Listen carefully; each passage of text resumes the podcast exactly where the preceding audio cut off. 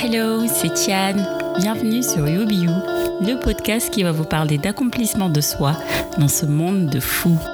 Tous les 15 jours, nous allons discuter de thématiques touchant à des questions d'interculturalité et surtout d'épanouissement personnel. La personne, on dit, bah, voilà, sa mère euh, veut pas parce que je suis telle euh, et voilà. Et donc maintenant on évite. Elles euh, maintenant elles font, enfin elles font attention à qui elles veulent présenter. Et la dernière c'est triste. Enfin la dernière, l'avant dernière c'est triste. Maintenant bonjour, elle te dit je suis girl. Oui, bah, malheureusement oui. Bah, Comme ça je perds pas mon temps et je me retrouve pas avec un cœur brisé. Donc est-ce que ça va? Elles vont dire, ils vont dire oui, mais non. Ils disent non, on va demander à tes parents. Ressonde parce que parfois le mec pense que tout va bien et comme tu dis, les parents, comment on t'a pas éduqué comme ça? Tu penses que tout va bien et le jour où tu veux te marier, on va te dire donc va sonder. Est-ce que c'est grave si je ramène? Et là, on peut commencer à vraiment rentrer dans les choses sérieuses. C'est triste. Donc ça devrait être interdit. Aujourd'hui, dans encore pas mal de pays du monde, c'est difficile de parler de mariage sans parler de caste. Les castes existent depuis longtemps et perdurent dans beaucoup de sociétés, là où la hiérarchie sociale et la généalogie font partie intégrante de la culture. Elles ont leur origine leur histoire, leurs contraintes et causent souvent des torts. Au Sénégal, là où on peut être fier de son appartenance à une caste nommée, la dérive va jusqu'à interdire, au nom de la tradition, l'union entre deux êtres qui s'aiment tout simplement.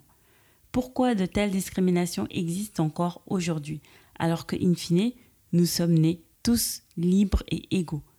Peut-on parler d'une certaine hypocrisie de la société? Ou encore d'une certaine forme de conservatisme Mon invité de ce jour est Aïssa Toumaï, plus communément appelée Est Cuisine.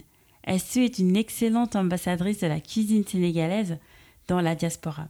Elle est entrepreneur, blogueuse culinaire, consultante basée à Paris et autrice de deux livres qui ont été promus au World Cook Book Awards. Je ne pouvais rêver meilleure interlocutrice qu'elle pour parler de ce sujet encore tabou dans nos sociétés parce que tout simplement, elle a grandi et baigné dans cette mare d'injustice et de discrimination. Bienvenue Estou sur YouView. Coucou Tiane, merci. Alors, je disais dans l'intro que tu as beaucoup de casquettes. Hein, celle de blogueuse, autrice, autrice de le livre, entrepreneur, consultante. Et je crois que tu as été aussi cadre de banque pendant plusieurs années. Oui, j'ai été oui manager euh, oui pendant euh, plus de huit ans. Waouh Et euh, depuis quand tu t'es mis carrément à ton compte là? Depuis depuis tout récemment, donc ça va faire quatre mois là. Congratulations. Merci. il faut, c'est ça, il faut, il faut faire franchir le grand pas à un moment donné. C'est ça, et puis je crois que, enfin, j'aime pas les regrets. Ça fait depuis un moment que j'hésite. Je me dis, qu'est-ce que ça va donner? Mais en fait, si tu testes pas, tu sauras jamais. Donc, euh, je me dis, voilà, je suis jeune, je peux faire des bêtises, des erreurs, donc autant les faire maintenant c'est pas voilà je me vois pas à 50 ans me dire qu'est-ce que ça aurait donné si je m'étais mis 100% euh, je m'étais mis 100% à mon compte. Donc voilà let's go on teste. Super absolument parce que moi je me demandais de loin bah je pense que tu t'en sortais quand même mais waouh quoi. Enfin comment tu arrives à voilà gérer ta vie de de, de mère euh, d'épouse euh, de blogueuse voilà il y en a pas mal bah, c'est la question je crois que c'est la question que tout le monde me pose et moi-même c'est la question que je me pose. Mais en proverbe en Wolof qui dit pexe pexe la je pense qu'à un moment quand on est ou même yàkk naan quand quand t'es dans plein de trucs et c'est toi et que c'est ton choix bah, en fait t'es obligé de, de de faire avec. Euh, moi j'ai toujours été hyper active j'ai toujours une touche à tout j'ai touché tout le temps à tout je fais plein de choses en même temps. Donc euh, c'est comme ça que je suis. Je peux pas rester sur une chose et euh, quand j'ai quelque chose en tête, je me définis comme une rêveuse, mais je, je m'arrête pas à mes rêves. Moi, ça rentre dans la tête, mais après, faut que ça, ça, voilà, tant que j'ai pas réalisé, tant que je sais pas ce que ça donne, je vais pas, je vais pas lâcher. Donc ça qui fait que bah, je pense à un truc, bah hop, je vais le faire. J'ai pensé à un autre truc, je vais le faire. Mais au moins, je vais au bout des choses, tu vois. Ça donne pas, ça rate, ça flop. Il y a des flops. La dernière fois, quelqu'un m'a dit, bah, je savais pas que tu avais des échecs. J'ai dit, mais oui, tout le monde en a. C'est juste que comme on n'en parle pas vraiment, on réalise pas. Mais derrière plein de succès, bah il y a eu 10 000 échecs, 10 000 échecs avant. Mais au moins on teste, donc euh, voilà. Et puis je, je s'organiser, euh, je pense que c'est ça en fait. T'es dans un, t'as pas le choix, donc tu le fais. Il faut de la discipline en fait. Il faut vraiment de la discipline. Ouais, par contre, il faut de la discipline. Je dis tout le temps aux gens, il faut prioriser. Et mon mari me dit tout le temps, bah, désolé, je vais encore parler de lui. Euh, mm. trop de apparemment. Mais oui, il me dit tout le temps, il n'y a pas des priorités, il y a pas des priorités, il y a une priorité. Donc, au moment où tu fais ton ta chose, bah, tu choisis c'est quoi ta priorité? Tu peux pas dire j'ai plusieurs priorités et tu fais tout en même temps. Non, tu as été une personne, donc choisis ta priorité, let's go, et après tu, tu redéfinis une autre priorité, et puis voilà. Euh, je vais juste faire une parenthèse parce que tu dis que tu parles souvent de ton mari, mais on sent que voilà que c'est ton, euh, il te booste, qu'il est là, qu'il est ton principal euh, euh motivator. Et euh, des fois, on dit que derrière chaque grand homme, il y a une grande, il y a une femme derrière. Et voilà, on peut fièrement dire que derrière Est Cuisine, il y a un monsieur. Ouais, non, en fait, oui, je pense qu'il y a un moment aussi, il faut rendre à César. Enfin, faut être reconnaissante et puis ne pas être mm. Il y a plein de femmes, c'est vrai, enfin, qui réussissent d'elles-mêmes et tout. On, on peut pas, ça m'enlève pas, en fait, tout ce que j'ai réalisé. C'est juste de reconnaître que, à côté, j'ai, voilà, euh, j'ai un homme euh, qui me soutient. Ça n'enlève en rien le mérite que j'ai. Et euh, je pense qu'aussi, voilà, il faut, il faut le reconnaître. Et puis aussi, l'entourage, c'est important on nous dit souvent, il faut avoir un cadre, euh, un entourage qui est bienveillant et qui te pousse vers l'avant. Quand tu as un boulet ou quelqu'un qui te pousse vers le bas, c'est plus, plus dur de, de faire ce que tu as à faire, en fait. Euh, c'est un frein, mais c'est un frein. Bah oui, il y a des gens qui des boulets. Et euh, parmi toutes ces casquettes, il y en a. Est-ce qu'il y en a une qui aujourd'hui, si on t'avait dit il y a 15 ans ou 20 ans, tu serais ça, tu te serais dit mais non quoi. Enfin, moi, est-ce moi, est-ce plutôt. Euh, alors, qu'est-ce que j'aurais pas imaginé euh, Franchement, euh, euh, alors, je sais que, par exemple, tu vois, un livre de cuisine, j'aurais pas pensé écrire un livre de cuisine, j'aurais plutôt pensé écrire un roman, par exemple, tu vois. Euh, moi, j'ai toujours écrit depuis que je suis toute petite, mais j'étais plutôt poésie, roman, euh, journal intime, un peu, tu vois, la fille folle euh, qui écrit tout. Euh, donc, tout le monde me voit écrire un roman. Et moi-même, je pense que je me suis toujours dit j'allais écrire des romans, puis mes livres de cuisine. Non, en fait, la cuisine, je ne voyais pas vraiment comme une activité. Je crois que je me suis jamais projetée vraiment dans le milieu de la food de la cuisine. Donc aujourd'hui dire que je suis blogueuse culinaire, que j'écris des livres de cuisine, que euh, on m'avait dans des conférences pour parler de cuisine et tout, j'aurais jamais imaginé. C'était pas en plus j'ai déjà juste parlé euh, comme ça en public et tout. Enfin bref, moi je me voyais pas euh, ouais, je crois que la cuisine et l'écriture de livres de cuisine, je ne me voyais pas du tout. Même avant un restaurant. En fait, clairement, le milieu de la cuisine. Même entrepreneur. Et comme quoi, la vie nous réserve de belles surprises. Hein. Et tu as pu allier ces deux, les deux passions, l'écriture, la cuisine. Ouais. C'est Bon, je pense que on aurait pu parler de ton parcours pendant tout le podcast là, c'est c'est passionnant. Mais je te veux ici pour autre chose. Euh, on pourra avoir, euh, de toute façon, tu as fait pas mal de podcasts sur d'autres euh, émissions, donc voilà, les gens pourront en profiter euh, pour en savoir un peu plus sur ton parcours. juste, tu te présentes souvent comme une conteuse de saveurs. Et qui dit conte dit histoire. Donc ça rejoint un peu ce qu'on disait euh, un peu avant euh, par rapport à l'écriture. Et qui dit histoire dit aussi transmission. Euh, D'où nous vient cette appellation? Euh... Il s'agit d'une révélation. bah, alors conteuse, euh, bah, de plusieurs choses. Déjà du fait que j'adore raconter des histoires en fait. Je crois que j'ai toujours fait ça depuis que je suis petite. Euh, je me voilà, j'ai toujours écrit, j'ai toujours raconté des histoires. Euh, ma mère me disait que depuis toute petite, dès que je me réveillais, je commençais à parler, à raconter mes rêves. Des fois, elle sait pas si j'ai vraiment rêvé ou je l'ai inventé. même parfois, quand je revenais de l'école, je racontais des choses. Parfois, c'était invraisemblable. Elle, elle avait des doutes, quoi. elle se dit mais elle sait que j'étais voilà j'ai toujours j'ai toujours raconté euh, voilà. Donc euh, elle me disait tout le temps de me taire euh, en wolof ni arrête de raconter. Je dis mais maman je te jure c'est vrai. Donc euh, voilà. L'esprit créatif quoi. Mm-hmm. voilà et beaucoup d'imagination. J'ai mm-hmm. très tôt eu beaucoup d'imagination et c'est pour ça que d'ailleurs je pense que peut-être j'avais beaucoup de terreur enfin bref je crois que tous les enfants qui ont beaucoup d'imagination ont du mal le soir, la nuit, parce que quand on est un tout, bah, toi, t'es, plus seul, quoi. Tu te dis, OK, est-ce que Donc voilà, euh, ça c'était moi. Mais je pense que j'ai j'ai mis aussi conteuse parce que bon, j'aime beaucoup raconter des histoires, mais aussi c'était une façon d'assumer mon héritage, d'accepter et de me réconcilier avec cette partie de mon héritage.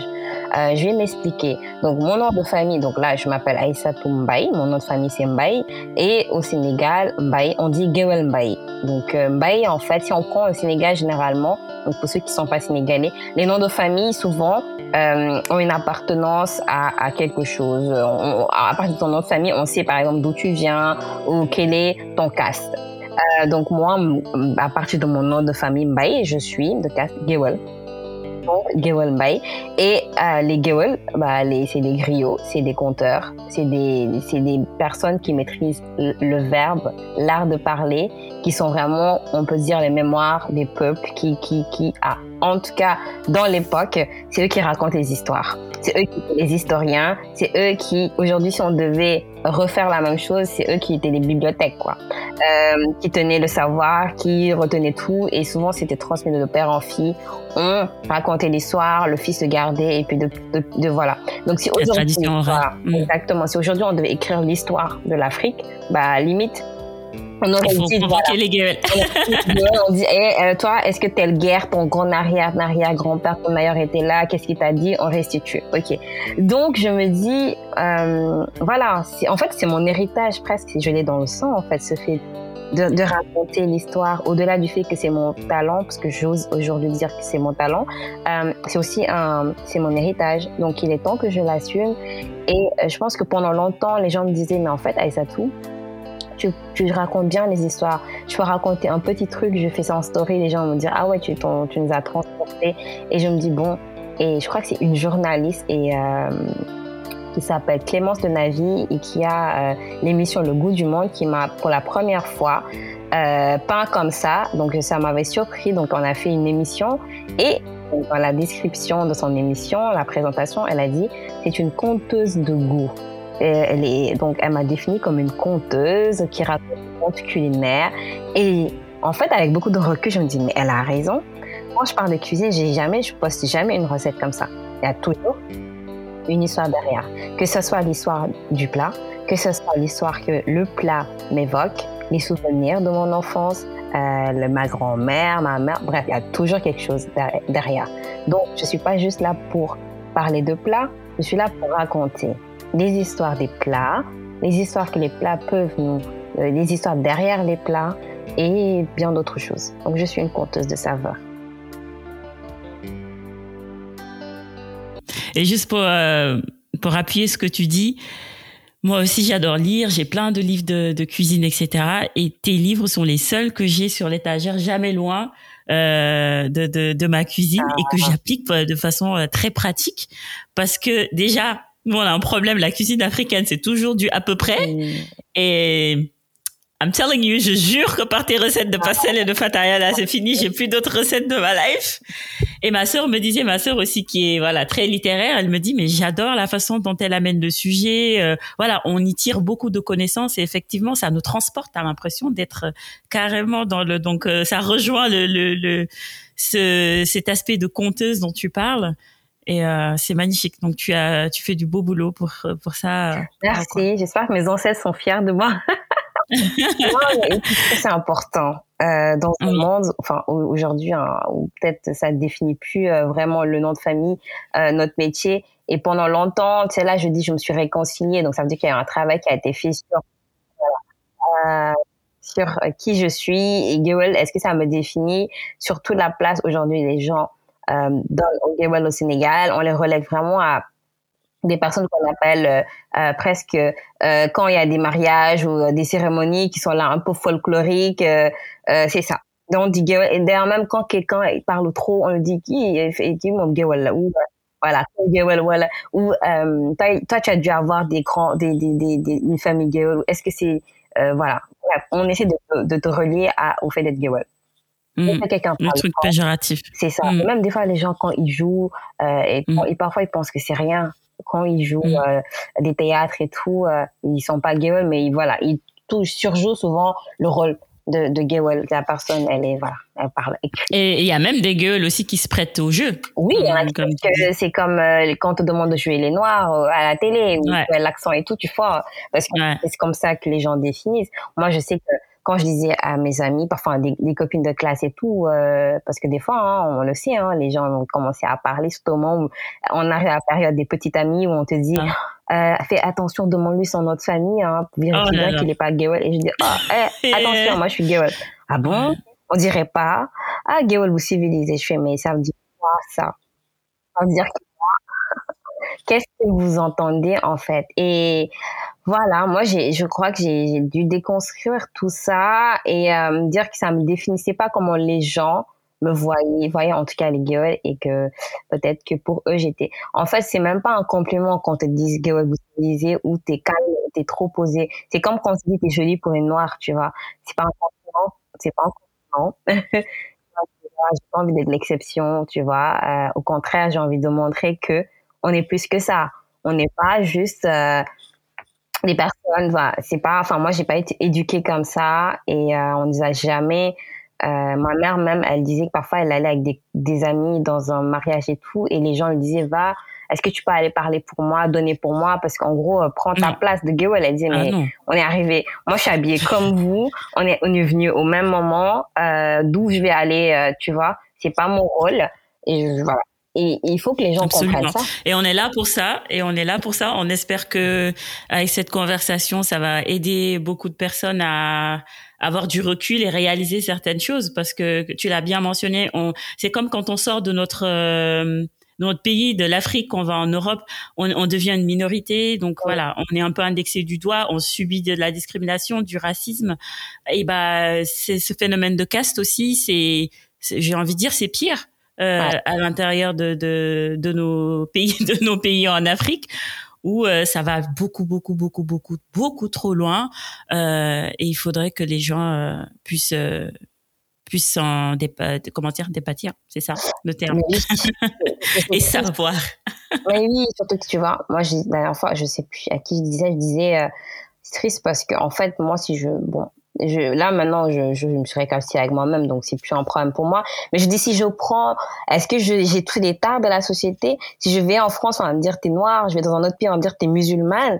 Euh, je vais chez moi on va me dire t'es gueule euh, ou dans notre pays on va me dire t'es une femme à quel moment j'aurais en gros je fais partie de toutes les minorités. Ah t'as tout ouais. Quand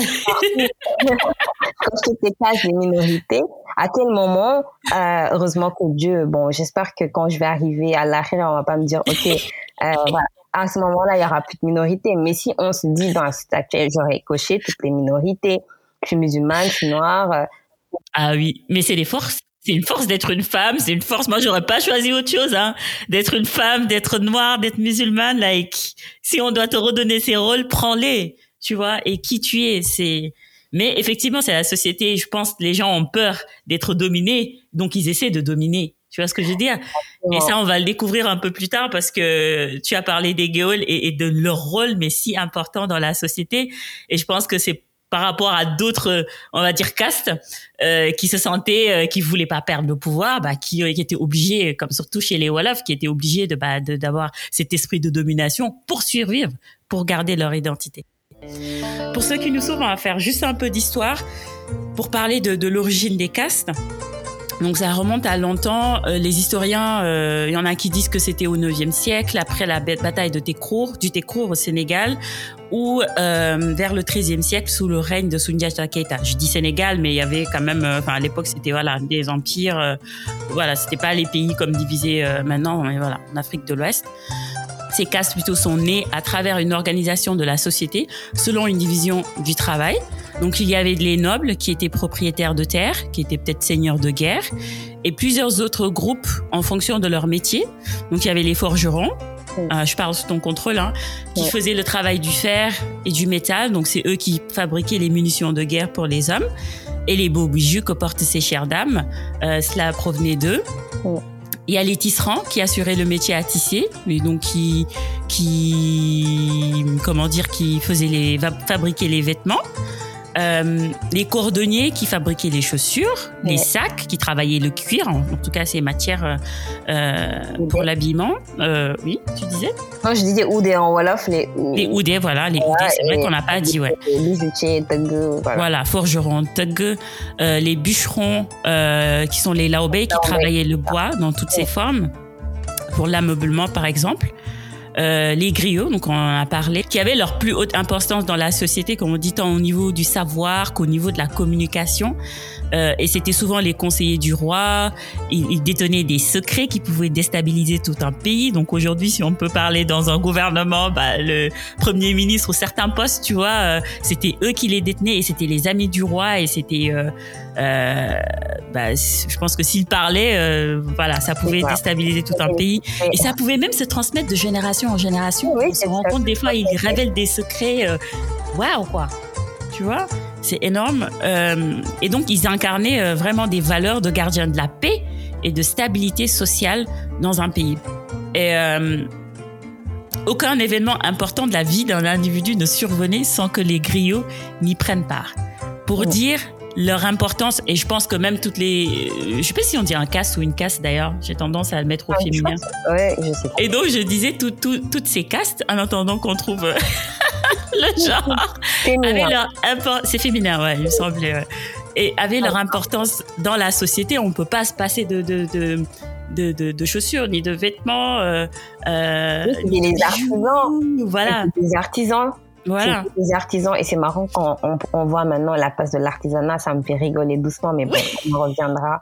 On, est d'accord, tout le monde est artisan maintenant. Ah oui. Tout le monde est cassé. Ah, c'est sûr. Bon. moi, moi j'ai un cousin, j'ai un cousin, euh, son père est Bawal Bawal. Et euh, bah les Bawal Bawal euh, depuis longtemps, tu vois, c'est eux qui détiennent le commerce, c'est les riches commerçants et tout. Et lui aussi, il me dit la même chose. Il me dit, je rigole maintenant quand je vois les gens entrepreneurs par ceci, bah entrepreneurs. C'est faire du banana et du bawal bawal. C'est ça. Bah oui, tout ce qu'on on, refuse et tout, aujourd'hui, les gens le rendent ça bref, très, tu vois, maintenant c'est devenu trendy, c'est, mm. non, bah, mm. Voilà, même le storytelling là que tout le monde revendique. Ah oui, moi je fais du podcast là, je peux, je peux. je suis en train de piquer des rôles là. non mais euh, donc voilà, donc c'est pour ça que le sens aujourd'hui, euh, est-ce que aujourd'hui on peut se dire qu'avec le changement de, de, de, de métier, avec l'évolution, avec la société moderne aujourd'hui, euh, ces rôles sont, sont un peu, euh, comment dire, expirés, outdated. Est-ce qu'il y a du sens aujourd'hui de conserver cette hiérarchisation sociale euh, qui avait jadis? Mmh, Selon toi? Euh, bah non, pas du tout, parce qu'aujourd'hui, ton notre famille ne définit pas ton métier. Avant, mmh. ça définissait ton métier. Euh, le fait d'être euh, casté, donc d'appartenir à, à, une caste, c'était ton métier. Et tu l'as dit, c'était une catégorisation socio-professionnelle c'était une euh, c'était une façon de, de, de, de, catégoriser la société euh, et de définir qui travaillait. Donc les gnognos, donc c'est les castés, c'était les personnes qui étaient artisans, donc qui travaillaient la main, euh, mm. qui voilà, qui avaient un travail manuel. Mm. Euh, donc soit tu étais noble et bah en fait tu foutais rien, désolé. Non mais c'est vrai. noble ou tu, tu bossais pas. À la rigueur, il y avait des nobles qui, quand même, c'était des maîtres de terre, faisaient de l'agriculture, d'autres qui étaient bergers. Les bergers, tout ça, c'était, voilà, ça allait.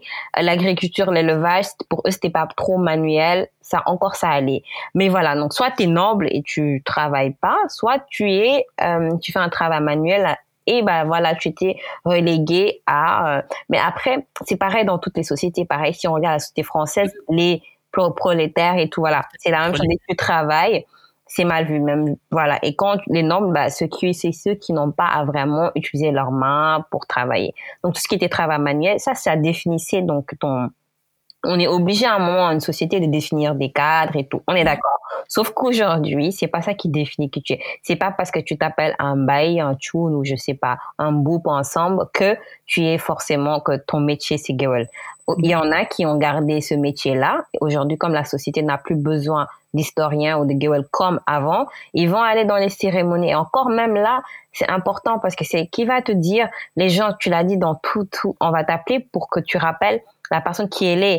Donc mm. eux, les gens, ils sont contents qu'on leur dit, toi, tu es la, fille de telle, qui avait fait telle guerre, qui avait fait tel truc, qui, avait qui te rappelle ton histoire, tu es contente. Mm. Mais à part ça, tu, leur donnes de l'argent, bah, c'est leur métier. À un moment, c'est leur métier. Ils sont là pour te rappeler qui tu es. Et toi, tu leur donnes de l'argent. Basta. Mais on a fait, on a rendu ça, euh, voilà, ils sont là à Wayan à demander de l'argent, à demander, c'est leur métier. Mm. Moi, je vais pas critiquer ces personnes qui ont gardé ce métier-là pour elles parce que c'est leur, c'est, leur, voilà, c'est leur métier.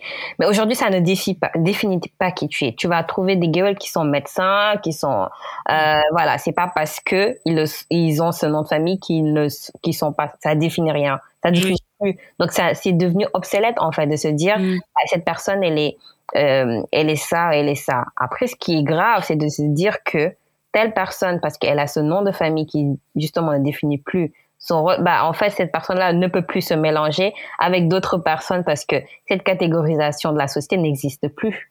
Mm. Euh, tu peux pas dire toi tu es noble parce que tu fais tu travailles pas bah non puisque tu travailles la noblesse n'existe plus il y a plus de système de de, de royaume au Sénégal donc toi t'es plus ok tu peux avoir un sang royal ou j'en sais rien ça te définit plus en fait. Mm. Donc euh, c'est vrai parce que et, je pense que là ça va. Je, on, je, je parlais même plus de crise identitaire pour rejoindre un peu l'anthropologue Pierre Amadba qui est expert en intelligence et des systèmes complexes. J'avais suivi euh, un, un, de ces débats où il disait qu'il y a une sorte de crise identitaire et un besoin de conservation d'identité. Parce que à quel moment on a dit ça c'est fini? Là tu dis euh, la noblesse il est fini, mais à quel moment? On sait qu'il y a eu le, les religions monothéistes qui sont arrivées euh, en Afrique, donc je pense au christianisme d'abord, et ensuite euh, l'islam, et ensuite il y a eu la colonisation, etc. Donc c'est venu quand même avec la fin de la monarchie, donc tout ça n'avait plus son sens. Il fallait se réorganiser autrement, avoir un gouvernement, euh, avoir des métiers, voilà, accessibles à tous et évoluer dans une société moderne. Et, euh, ce qui s'est passé, c'est qu'il n'y a pas eu de transition, euh, euh, comment dire, euh, hein. fluide, quoi. Voilà. Donc ça a été un changement brutal. Et dans cette volonté de vouloir conserver cette identité, forcément, ceux qui étaient un peu euh, privilégiés ne veulent pas perdre leur privilège et donc veulent conserver leur identité qui était quoi? Je parle des nobles surtout, c'était les pourvoyeurs, c'était eux qui donnaient l'argent. Et ben, faut qu'on continue à nourrir cette tradition. Voilà, dans les cérémonies, faut qu'il y ait toujours le gewel, faut qu'il y ait toujours le il faut qu'il y ait toujours ça, ça, ça, pour exister. Et on se rend compte aujourd'hui que déjà les cérémonies ça a aucun sens. la façon dont c'est fait euh, en ce moment. Euh, donc oui, euh, ça vaut vraiment le coup de, de, de, de se poser les vraies questions. Et euh, tu en as parlé un peu, les effets que ça a eu sur toi, sur ta famille. Euh, tu, as, tu as parlé de réconciliation. Est-ce que tu étais fâchée? Bah alors, euh, je, alors, je crois que quand au Sénégal, la manière dont on te dit Gewel, c'est péjoratif, c'est presque une insulte. Si hmm. on, bah, je suis Gewel, moi, je c'est bon, mais on te le dit, tu vois, on te le répète, et comme si et mhm. euh, qu'on se voile pas la face. Moi, je l'ai vécu. Donc, quand je t'ai dit, comme je parle pas beaucoup, je suis très euh, posée, très calme de nature, euh, les gens, euh, bah, quand je dis je suis Gawel, ils étaient choqués. Donc, euh, souvent, en fait, on entend ça qu'on est amis avec des personnes et on entend des choses qu'on est amis, on va dire. des fois, bon, je vais dire, bon, alors, moi, la chance que j'ai, j'ai, c'est que ma mère, elle nous a très, très tôt un peu parler de ça pour pas qu'on soit choqué. C'est pas comme mes cousins, les pauvres, qui ont découvert ça quand ils voulaient épouser une femme, tu vois. Il y en a qui mm. savaient pas, euh, ils comprenaient pas. Alors, alors mes cousins, du côté de ma mère, euh, la spécificité c'est que ma mère c'est un, elle est Diouf. Donc Diouf normalement c'est pas Guéreuse, c'est euh, c'est roi. C'est c'est même euh, guerre, mais c'est même descendant des rois de Boursine et tout. Donc Bon, je vais raconter l'histoire personnelle de, du côté de ma mère, c'est que c'est Diouf Gewel parce que euh, un de leurs aïeux, donc était donc ma mère, donc Diouf descendante de roi, c'était un roi. Et ce roi-là, sa fille avait un problème de pied, ben gomme, une, un, mmh. qu'on arrivait, personne n'arrivait à guérir ça. Donc le roi a dit, c'est lui qui va guérir ma fille, je lui donne en mariage. Et donc, il y avait un Gewel qui passait, il était voyageur. Il allait pour voyager, euh, pour comprendre euh, les autres pays. Je sais pas, peut-être qu'il voulait faire son histoire, bref. Voilà, le Gewel voyageait. il a voyagé, il est arrivé dans ce, cette ville. à tous les travel bloggers, sachez que vous piquez aussi le Mais regardez, et donc il a dit, euh, il a dit euh, sa femme parce que voilà les girls comme il maîtrisait certaines arts, je pense qu'il guérissait, je sais pas comment il a fait pour guérir. Voilà. Donc il est venu et là on lui a dit bah le roi là, il, voilà ce qui se passe dans ce, ce, ce pays, cette contrée, enfin ce royaume et euh, il y a euh, cette femme si tu arrives à guérir on te donne ta main. Bon, c'est même pas on lui a dit si tu arrives, elle a dit qu'est-ce qui se passe, la fille du roi est malade, tout ça, elle a, elle n'arrive pas à guérir. Donc elle a dit je regarde, donc il a pu vers l'art des plantes, tout ce qui maîtrisait, guérir la fille. Donc, quand on parle de savoir-faire et de savoir, le fait de, de connaître les choses, bon. Donc, il a pu guérir cette fille-là, euh, la femme du roi, euh, la fille du roi. Donc, quand il a guéri la fille du roi, le roi qui pouvait pas, parce qu'un roi avait de la parole, il peut pas revenir sur sa parole. Il a dit, bah, je suis obligé de te donner ma, fille, mais je ne veux pas donner ma fille à un Gewel. Donc, je donne ma fille à contre-cœur, mais je la renie en même temps. Donc, mmh. ma fille? Parce que tu as, on, un Gewel et nous, on se marie. Moi, je suis un roi. Notre descendance ne doit être que de sang pur, de roi. Mhm. Donc, la fille, la pauvre, elle se retrouve guérie, mais elle a plus de papa, quoi. Mhm. euh, au revoir. Donc, il a dit, je te jure, trop, trop sadique euh, à l'époque. Donc, il dit à la fille, bah, part. Donc, il est parti, la fille est partie avec euh, le Gewel, il est allé habiter justement là où le Gewel habite. Et mm. quand, bah, donc à, l'époque, dans la tradition syrienne, je crois que c'est une tradition matrimoniale, c'était la femme qui donnait le nom de famille, je sais plus quoi. Donc le là est resté. Mm. Donc on est, nous, on est descendants de cette fille déchue là, cette princesse déchue. Enfin, ma mm. mère en tout cas, Diouf, est descendante de cette princesse déchue là. Euh, Gewel, euh, parce que voilà, son, son mari est Gewel, donc ses enfants parce que Sénégal, t'as une goutte de gueule, ils s'en foutent. ils sont limite, ils sont dit, t'es noir, tais-toi. Euh, ben voilà.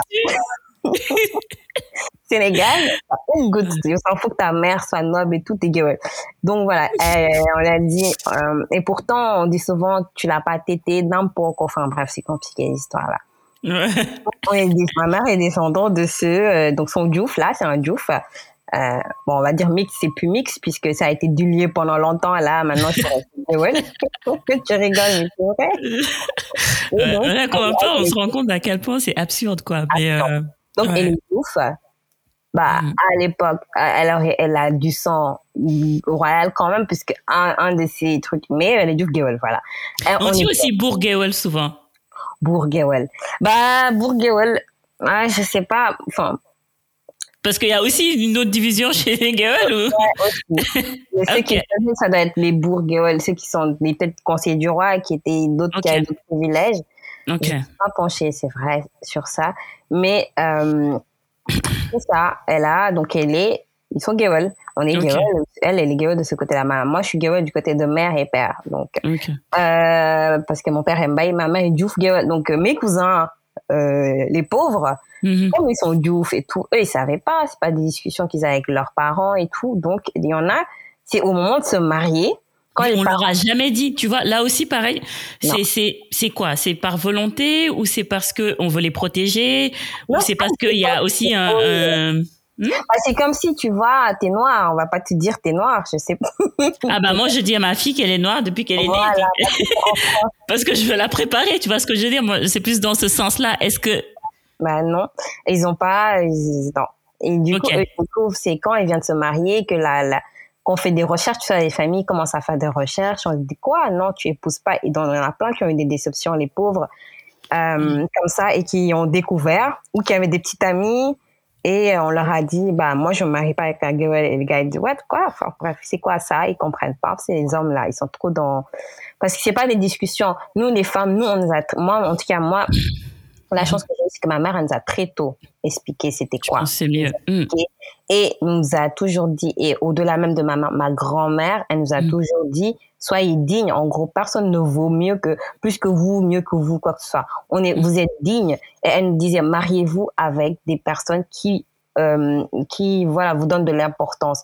N'allez pas, s'il vous plaît, aller chez des guerres qui vont mal vous parler et vous rabaisser. Moi, je ne supporterai pas personne. Mes petites filles, mes petites filles ne méritent pas qu'on les rabaisse. Donc limite, elles ne parlaient même pas la parole. mais, tu sais qu'on ressent aussi des, de la haine, hein, vis-à-vis. Bah oui, on se dit protège-toi. Nous, c'est des de l'autodéfense. C'est même pas euh, c'est même pas n'allez pas vous mettre dans une situation qui va vous euh, faire que les gens mal vous parler. Donc nous même très tôt on disait presque qu'il fallait tu dois même pas tomber amoureuse de guerre. Ne rentre même pas dans ça. Ne va même pas dans ça. Donc moi très tôt je savais que euh, voilà pas que je mentiche en guerre pour pas qu'un jour que la personne mal me parle et que ma grand-mère, elle, elle, va se lever parce qu'elle supportera pas ça. Et pareil, ma mère va pas nous laisser. Personne n'a le droit de te rabaisser. Parce qu'on l'a vu. On l'a vu mm. des personnes qui venaient demander en mariage, qui découvraient que et qui nous parlaient mal alors que on comprenait pas ce qu'on avait fait de mal et que nous on était tranquilles dans notre truc. Et on avait vu des cousins qui des cousines qui avaient le cœur brisé parce qu'ils étaient amoureux. En plus, souvent, c'est ça, les gens sont amoureux. Oui, mais tu choisis pas qui tu, qui tu aimes. le cœur ne choisit pas. On te dit non, toi, tu, tu, ton sang va pas se dulier avec le sang de mon enfant. Je ne veux pas avoir de bref. C'était très difficile. Moi, comme nous, ma mère elle nous a très tôt dit ça. Mm. Quand quelqu'un me disait tu es girl, ça me faisait pas. Ce qui me faisait mal, c'est la manière dont la. C'est pas ce que personne m'a dit. C'est la manière dont cette personne me disait ça. C'est la manière dont cette personne est s'érigeait en elle noblesse et moi moins que rien. C'est la manière dont la personne se pensait qu'elle était mieux que moi, souffrait de ça. C'est ça qui me faisait mal. Mm. Et ça, je ne le, ça, ça, je, ça, ça me faisait mal. Mm. Mais c'est pas tel que j'étais ou quoi que ce soit. Et je vais mm. jamais oublier j'étais au collège, je crois, je me disputais avec euh, une copine de classe. Elle me jette une pièce de 100 francs. Elle me dit, oui, euh, tiens, en Wolof, euh, ok, bref. en gros, chante mes louanges. Tais-toi, Gewel. Ouais, c'est ça. On était en collège, hein, donc deux jeunes, deux petites qui se disputent. Je ne sais plus c'était quoi la raison. Moi, ce que j'ai, tout ce que j'ai retenu, aujourd'hui, c'est ça, c'est qu'elle m'a jeté une pièce de 100 francs et elle a dit parle, euh, chante mes louanges. En gros, tu dois même pas, j'ai même pas, euh, on doit même pas se disputer parce que en gros, je, je vaux mieux que toi. Toi, t'es rien, tu dois chanter mes louanges, pas te disputer avec moi. Pourquoi je t'accorde même de l'importance C'est méchant ça. Et ça, ça m'avait marqué. Je lui ai dit, mais tu te prends pour qui, en fait? Et je sais que j'étais tellement choquée que j'ai pas trop parlé. Quand je suis rentrée, ça s'est resté. Euh, c'est resté et ça, ça m'avait blessée parce que je me suis dit, mais attends, à quel moment nous on se dispute, on, on discute, on est copines? On peut dire que la personne, on est des copines de classe, mais dans sa tête, elle valait mieux que moi en fait. Dans sa mhm. tête, on est copines, mais on n'est pas vraiment au même niveau. Mhm. Ça, ça fait mal. Et oui, je crois que c'est avec ça, cette réconciliation de dire que ces personnes ne vaut pas mieux, ne valent pas mieux que moi. C'est cette réconciliation dont je parle. Mais moi, j'ai jamais eu de problème avec le fait que et mm. parce que mes soeurs m'ont dit, toi, tu aimes trop dire tu es gay. Je dis, mais je le dis. Dès que tu mm. me présentes, je, le dis parce que j'ai pas de problème avec. Et je dis mm. parce que j'en suis fière. J'ai pas de honte à ressentir par rapport à ça. C'est les gens qui te, qui te mettent mal en disant, toi, t'es ça, toi, c'est ça, qui te définissent. Moi, j'ai toujours été contre les étiquettes. Je crois que ça me, quand on me connaît, on sait que je suis contre toutes les étiquettes, les cases. Mais voilà, je crois qu'on a, dans notre famille, on en a beaucoup souffert, euh, même mes petites sœurs aujourd'hui. Euh, il y en a qui ont aussi des problèmes par rapport à ça parce que voilà, elles rencontrent des personnes et euh, elles peuvent, elles découvrent qu'elles peuvent pas se marier avec. Euh, ou je crois qu'on, si on te dit tu peux pas te marier pour telle raison, ok. Mais quand on te donne une raison qui est idiote et en fait qui voilà que tu comprends pas et on dit le problème c'est toi, c'est ta famille, euh, c'est ton ton aïeul qui qui qui, qui voilà qui était ça là, bah ça vaut pas. Et je trouve ça tellement fake parce que au Sénégal bah ça a des limites. Quand il y en a qui préfèrent épouser des non-musulmans ou des blancs que épouser euh, des, des ou d'autres, bah dès que t'as on, on accueille facilement le toubap euh, bah, oui. que, que quelqu'un qui a qui a bah, qui est noir, ah, euh, qui est noir, qui a voilà, vous avez la même patrie, euh, vous êtes cousins quoi. Enfin, on est tous liés quoi. C'est ça. Non, mais c'est dingue. Il y a des limites. comme ça on te dit, faut que tu sois riche. Quand tu es Gewel riche, ça va. Par exemple, le Yusnos, il vient te demander ta fille, tu vas lui donner. Euh, les familles la riche de, de, de, Sénégal, ils vont taper, euh, personne va refuser. Donc il y a des limites un peu. Euh, tu vas à un moment la couleur, enfin le, le sang comme on dit de Gewel, ça disparaît. Et ça, je trouve ça très très très triste. Et là, on voit que c'est pas si vrai que ça. C'est juste, on veut se sentir comme une, on veut garder cette domination. Mais oui, c'est triste. Moi, je sais que, voilà, il y a eu plein d'histoires comme ça quand tu es jeune. Pareil avec des amis euh, euh, qui disaient, euh, fait, qui une fois mes amis faisaient la liste des prénoms à pas épouser, tu vois. Et euh, bah oui. et même euh, je disais moi je suis girl hein, euh, et je le dis tout le temps quand attention hein, vous vous parlez comme si en fait parce qu'ils oublient. Et toi, et toi, ça te faisait quoi en fait devant toi qu'elle disait ça Vous êtes attention. Moi, je disais attention parce que vous pensez quoi En fait, c'était pour leur dire que mais vous pensez que des girls c'est des gens comme moi en fait. je vais raconter une anecdote parce que moi, moi pareil, enfin pareil j'ai j'ai pas grandi avec cette stigmatisation vu que voilà on va dire on me considère pas comme casté vu qu'il y a les castés alors que nous tous on est des castes que ça soit noble ou autre. It's the same thing like tu tu pars tu appartiens à un groupe. Donc à un moment tu appartiens à un groupe t'es casté on est tous castés mais euh, voilà on n'a pas on a on n'a pas grandi avec ces, ces croyances. J'étais pas super intellectuel machin. Et comme la plupart aussi des, des, des personnes ils se rendent compte de ça quand au, moment où ils amènent quelqu'un, écoute papa, moi j'aime euh, un tel comme tu dis euh, Mai, euh, ils vont dire Mai ou fan, euh, c'est quoi cette histoire? Euh, Non, toi machin, tu viens de ceci, tu vas pas te marier. Alors que toi, ton enfant, tu l'as pas éduqué, on va dire avec ses croyances, et tu veux qu'un beau jour elle renonce hein, à, l'amour de sa vie à cause de ça. Donc on brise aussi le, le, je pense que des deux côtés. Oui, il y a, des deux côtés, il y a de la souffrance. Mm. Mais en grandissant, moi, j'avais, j'avais entendu parler de ça pour la première fois chez des cousines, tu vois. J'avais peut-être 12, 13 ans, j'avais jamais entendu parler de ça. Des amis plutôt. Et on avait une, ça m'avait marqué. Elle avait mon âge, on avait 13 ans à peu près. Il y avait sa sœur qui se mariait. Et donc, elle me dit, ma sœur se marie. Euh, j'ai, ah, bah, super contente et tout. Et elle me dit, tu vois elle fait ça avec la tête et tout. Je dis mais c'est quoi gnégnon c'est quoi? Et c'est là où j'ai commencé à... avec fierté tu vois avec le tout le toute l'expression et tout mais... et là je me rends compte que bah en fait ah bah les autres aussi mettent la différence tu vois ce que je veux dire? Elle elle mettait ses limites. Il, s'est passé quelque chose en tout cas où je tout le monde joue le jeu tu vois? Là tu dis tu dis tout de suite que t'es gay et l'autre elle va tout de suite dire qu'elle est gnégnon ouais c'est ça les présentations sont faites maintenant aussi. Euh, j'avais une cousine qui s'amusait, elle, à, justement, tu parlais d'étiquette, elle, elle, elle, disait, ah, ça c'est je frappe. Je crie, je danse, je sais pas si tu as entendu ça. Mais oui, mais oui. mais non, mais c'est un cri crieur, le crieur. Non, mais c'est vrai. Hein. C'est euh, c'est ça. Hein. C'est ça le Sénégal, c'est c'est ça.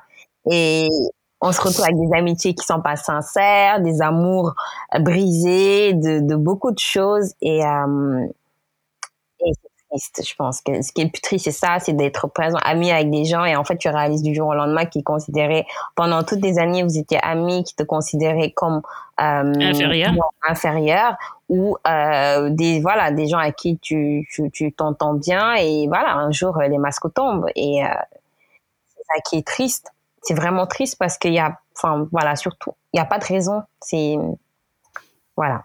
Et donc, du coup, toi, pour te protéger, est-ce qu'à un moment donné, tu t'es dit, effectivement, bah, j'ai pur ma liste d'amis, où je vais choisir que des personnes, en guillemets, qui me ressemblent, euh, que ce soit en amour ou en amitié? Bah, En amour, je me suis pas trop posé, franchement. euh, honnêtement, bah, alors, en toute sincérité, en amour, je me suis jamais posé cette question-là parce que euh, moi, j'ai un seul ex dans ma vie. Enfin bref, je suis sortie avec une mm. personne. Euh, il était, ouais, je pense qu'il était, il était guerre, mais on s'est jamais posé la question. Euh, Aujourd'hui, mon mari est gay, donc voilà, pour résumer la chose. Finalement, je sais pas si inconsciemment je suis allée vers quelqu'un qui me ressemblait plus pour éviter d'être brisée ou pas. Je pense pas. Je pense pas que je, comme je t'ai dit, moi, ça m'a jamais défini. Euh, je me suis jamais fixé des limites par rapport à ça. Après, en amitié, oui, il y a des amis qui m'ont déçu euh, et j'ai dû revoir ma définition d'amitié parce que j'ai dû voir certaines choses. Euh, quand tu es jeune, tu vois pas. Par exemple, je parlais d'amis qui disaient, euh, il y en a, je, je, je comprenais parce que c'était la famille. Par exemple, tu vas pas te marier à quelqu'un que tes parents n'aiment pas, donc c'est normal. Mais des, des, parfois, c'est d'entendre des choses Euh, par exemple, une fois, j'ai entendu un, un, un, copain de classe qui, qui parlait d'une fille euh, qui était, euh, qui avait une mauvaise fréquentation, tout ça, que c'est son ami qui lui mettait des idées dans la tête, euh, et donc elle n'était pas aussi docile qu'il voudrait. Et donc il disait, et il a dit, ouais, mais c'est son ami Gewel Mahala. Je savais, et les Gewel, c'est pour ça. Et je lui dis, mais oh, Qu'est-ce que tu racontes? Et donc, je redis, je suis Gewel, moi. Elle me dit, oui, mais toi, t'es pas comme ça. Dundo, Gewel. Tu le vis pas, tu vis pas le, je dis, mais ça veut dire quoi, Dundo? En fait, un moment, faut que ça... On se rassurer, quoi. Voilà. Faut, faut arrêter. Et souvent, c'est des choses comme ça. Et les gens réalisent pas que ça blesse, que euh, que c'est pas fondé, euh, que c'est la même chose quand on te parle de racisme. C'est le même sentiment. Quand quelqu'un te dit, voilà, tu es raciste. Mais là, c'est vraiment quelqu'un qui est comme toi et qui te dit que bah, on n'est pas tout à fait pareil. Donc euh, non, moi j'ai pas, j'ai revu la définition de l'amitié par rapport à ces choses-là, je pense. Et euh, j'ai, euh, par contre, en amour, je pense que mes sœurs, moi comme j'étais pas très, je, l'amour ça m'intéresse pas. C'est pas que ça, les hommes m'intéressaient pas pendant presque longtemps. C'était pas mon centre d'intérêt. Moi j'étais sur d'autres choses dans ma tête j'écrivais mes trucs, euh, voilà, je lisais mes livres, j'étais vraiment geek, c'était pas trop, voilà, ça. Donc, je me suis pas trop penchée sur ça. Mais par contre, oui, mes cousines, mes sœurs, euh, oui, j'ai vu, voilà, j'ai vu des, des, des, cousines, des sœurs qu'on a ramassées à la cuillère, j'ai vu des, des personnes brisées, j'ai vu des, personnes, franchement, des, des, des ruptures qui étaient très difficiles à vivre. Oui, et ça, ça me. Tu as vécu indirectement, quoi. J'ai euh, vécu, bah, quand c'est ta petite sœur, tu le sens, c'est ta petite mm. sœur, tu vois, et tu dis où est Dieu La personne, on dit, bah, voilà, sa mère euh, veut pas parce que je suis telle, euh, et voilà. Et donc maintenant, on évite. Elles, maintenant, elles font, enfin, elles font attention à qui elles veulent présenter. Et la dernière, c'est triste. Enfin, la dernière, l'avant-dernière, c'est triste. Maintenant, bonjour, elle te dit, je suis gueule. Oui, bah, malheureusement, oui. Bah, Comme ça, je perds pas mon temps et je me retrouve pas avec un cœur brisé. Donc, est-ce que ça va?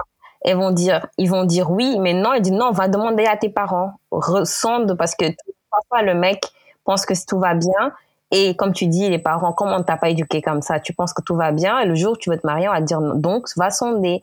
Est-ce que c'est grave si je ramène? Et là, on peut commencer à vraiment rentrer dans les choses sérieuses. C'est triste. ça devrait être interdit. Franchement, je pense qu'on devrait prendre des mesures pour que quand il y a des mariages comme ça, qu'on fasse des amendes, des mariages refusés comme ça, parce que même dans la religion, c'est c'est ce n'est écrit nulle part. les castes, c'est c'est discriminant, c'est et euh, ça, ça va pas en fait. Ça va juste pas. Ça va pas. C'est comme l'esclavage qui a été aboli, mais bon, il y a encore des et il y a des choses qui politiquement ou moralement ou légal, c'est pas bon, mais on continue parce que dès qu'il y a des gens qui en bénéficient, donc euh, ils vont vouloir, ça les arrange. Euh, je sais plus qui me racontait qu'une femme, une, une fois, je crois que c'est mhm. quelqu'un qui avait, je crois où c'était un commentaire que j'ai lu, ça m'avait marqué. Il disait que sa femme de ménage a découvert qu'elle était gueule il lui a dit non, je démissionne. Il dit quoi? Il dit oui, je démissionne parce que moi, guerre pire, je vais pas travailler. Oh là là, on en est là? et donc elle était énervée. Elle dit toi, t'es femme de ménage, je te paye. et genre, c'est-à-dire que la même, elle est femme de ménage. Elle, elle veut même pas l'argent. Elle veut pas que sa patronne. Pour elle, c'était encore se rabaisser, se dégrader de travailler que, que pour, parce que pour elle, c'est elle qui doit donner l'argent. Et pas le, le sens là, elle supporte pas. Elle peut pas. Ça, c'est l'orgueil, ça. C'est, c'est, c'est grave. Et je me dis, on en est là, en fait, au Sénégal. Mais c'est la croyance. Euh, la croyance, elle est tellement forte. Elle est tellement forte, en fait. Et, que je pense que oui, c'est dans la transmission, c'est dans la façon d'éduquer ses enfants, c'est dans la façon que les choses se, se, se, se, se répètent, se reproduisent, euh, qu'il faut essayer de réparer ça parce que elle, elle le fait parce que elle a grandi comme ça. Enfin, je donne juste l'exemple euh, du, du village, là, le village où euh, il y avait une dépouille, euh, ouais, ça a été refusé en fait d'inhumation. Euh, parce que parce que bah elle appartenait à la casse des gueules. Donc toute la toile s'était enflammée, etc. Pourquoi machin, nanana. Et on s'est rendu compte. Enfin moi dans mes recherches j'ai vu qu'en fait c'était parce que par tradition, dans ce, en tout cas dans les villages serrères, apparemment, les gueules, on les enterrait pas. Je sais pas si toi, tu avais entendu parler de cette théorie, mais en tout cas, les enterrait pas. Voilà. on les accrochait à un baobab parce que euh, bah, c'était le, le, le était euh, pas que ça portait malheur surtout, mais en tout cas dans le sens où j'avais compris, c'était parce qu'ils avaient le savoir et que quand on les mettait justement euh, quand on les enterrait, bah, le savoir partait et que ça et que ça pouvait créer la sécheresse. Peut-être, il y en a ah, aussi qui croient. Mais disait que ça portait, bah, en fait, bah, le raccourci, c'était que quand tu les mettais dans le, euh, sous terre, bah ça, il y avait sécheresse, donc ça apporte malheur. C'était le raccourci. voilà. Et donc les gens effectivement ont retenu que ça apporte malheur, donc on l'enterre pas, faites-en ce que vous, ce que vous voulez. Ce qui est contradictoire parce que dans toutes les religions monothéistes, nos corps on les on les enterre, hein. Euh, donc si tu l'enterres pas, comment tu vas faire? Donc ça déjà, et c'est c'est ça va être compliqué d'accrocher un cadavre euh, sur un baobab. Tu vois ce que je veux dire? Et donc c'était parti de, de croyances. Ils, ils, étaient fermes. Euh, ça ne va pas se produire, ça ne va pas se produire parce qu'ils ont vu leurs ancêtres le faire. Et c'est difficile aujourd'hui quand tu vois tes ancêtres agir d'une certaine manière et te dire bah je vais faire autrement. C'est ça. Et ça c'est Senghor qui l'a aboli hein, le, le fait de. C'est pas vrai. Ouais, c'est intéressant hein, jusqu'à Senghor c'est Senghor qui a aboli ça parce qu'il est très, il est serrère et que voilà, il a vu mm. faire ça et que quand il est arrivé au pouvoir, il a dit c'est fini les trucs comme ça. Maintenant, on enterre tout le monde. Euh, enfin, en tout cas dans les villages serrères. Mais jusqu'à Senghor, ça se faisait encore. Et je crois que quand tu vas à comment ça s'appelle? Le le c'est Bandia, tu vois le le baobab là avec euh, disait que euh, on appelle le cimetière des griots. Ils te font visiter ça. Et quand tu rentres, voilà, euh, c'était là-bas en fait, ils mettaient les, les tuyaux debout comme ça, là, puis tu vois avec des têtes. Je crois qu'il y a encore des têtes de mort. Enfin, je sais plus. Moi, je suis pas allée là-bas. Tout le monde visite ça et euh, c'était ça. On devait pas les enterrer. On devait pas. Euh, il y a beaucoup de choses. Et comme tu dis, en fait, le raccourci, c'est que voilà, le, il s'apporte malheur. Pareil, au Sénégal, on a encore qui pensent que le, le que euh, les hum, les thugs portent malheur ou des choses comme ça. Euh, moi, j'ai ah, même les combinaisons, on va dire ñeño et guerre ou guerre guerre genre le roi ça. Faut surtout pas. Euh, il y en a même en amitié. Je me souviens, je me souviens une amie une fois une amie euh, qui était thug, elle, donc on, on traînait tous ensemble, elle nous avait donné euh, MAD, tu vois, Sénégal, quand t'achètes MAD, tu donnes à tout le monde, même si c'est petit. Donc, elle nous avait toutes donné. Il y en a une qui a refusé. Donc, quand elle est partie, donc la fille, en plus, on la connaît, c'est une amie, c'est notre amie. Elle a dit non, moi, je peux pas accepter, j'accepte pas des trucs de, de, de, j'accepte pas des trucs de. J'ai fait, mais qu'est-ce que tu racontes, toi? Elle dit non, j'accepte pas. Euh, ne doit pas me donner en fait ça me porte malheur. Je fais, mm. la salive de là, voilà je prends pas je dis mais t'es sérieuse? Et c'est on, on est amis. Ça veut dire que c'est notre amie commune. Comment tu peux dire ça? Et je me suis dit je suis sûre que bah moi quand je suis pas là elle doit dire pareil. De bah ça et quelques années plus tard c'est pareil j'ai eu le droit à, au même traitement. En fait je me dis donc ça veut dire que pendant toute j'aurais dû ouvrir les yeux ce jour-là. Ah, t'aurais dû arrêter oui. voilà pendant toute notre amitié, il n'était pas si sincère que ça. Donc, euh, c'est vraiment ça, euh, le, le c'est triste. Franchement, moi, je pense que, bah, comme Senghor avait fait pour prendre des mesures, je pense que le, les prochains programmes qui doivent venir dans les élections, non mais franchement, ça devrait être euh, interdit, euh, sous menace de prison ou je sais pas quoi. Comme, euh, comme des de faciès là qu'on dit, euh, on doit faire pas. Ouais, mais je pense Sénégal. Mais si, tu sais pourquoi? Parce qu'il y a beaucoup de jeunes qui s'aiment aujourd'hui et on te fait croire en des choses mais pas possibles. Et il y a, il y a, il y, a, il y en a quand même qui se marient à l'encontre de la vie de leurs parents mais euh, qui se retrouvent à ne plus avoir bénéficié de l'amour de leurs parents à vie. il y a des familles séparées à vie. Ouais, ouais, il y en a qui coupent les ponts, qui, qui coupent, qui veulent même pas voir les petits enfants, qui, qui, voilà. Euh, je connais une ma sœur, ouais, pareil, il y a une amie euh, de son, il y a son ami qui s'est marié. Hein, ils, les parents voulaient pas, pareil pour la même histoire, ils ont insisté. Bah, ils ont, la fille, elle a plus de famille, hein. Et je crois que là, le gars lui a dit tout récemment, finalement, bah, rentre chez toi, je peux pas te voir aussi malheureuse qu'on divorce et tu retournes auprès de ta famille. Ça n'a pas de sens, en fait, de vivre comme ça. T'as pas de famille. Ils veulent pas voir tes enfants. Tu es qu'avec moi. T'es, ma famille, c'est ta famille, même si t'aimes bien, ça compense pas. Je me dis, arriver à ce niveau-là, quand même. Enfin, il y en a qui vont rendre des comptes. Hein. Est-ce qu'ils oublient quand ils vont mourir, ils vont rendre des comptes? Et que Allah a dit qu'à part la piété, il y a rien qui te différencie vraiment. Les gens on se plaint de racisme, de ce qu'on fait subir la même chose à d'autres personnes sous prétexte que. Et puis il y en a qui disent ah c'est une mamie donc donc fait ok mais fait animisme, animisme, on l'a retrouvé ici, c'était nos ancêtres qui le faisaient. Et d'ailleurs, il y a beaucoup de pratiques animistes qu'on fait qui sont contre la religion qu'on fait. Donc, à un moment donné, euh, et, justement, j'allais dire euh, une chose, c'est qu'en fait, un bon nombre de musulmans s'appuient sur ce fameux hadith là du professeur Allah salam qui disait qu'on peut choisir sa femme selon quatre critères la beauté, la richesse, la classe sociale et la piété. Et beaucoup qui prennent cette classe sociale euh, pour caste, euh, alors que ça n'a rien à voir. Là, on parle de statut social. Donc, une personne peut décider par exemple, de marier une personne par, parce qu'elle est de bonne famille, parce qu'elle a une bonne éducation, oh parce que ceci, parce que cela, statut social, son père peut être gouverneur, etc. Euh, eux aussi, ils viennent d'une famille euh, riche, etc.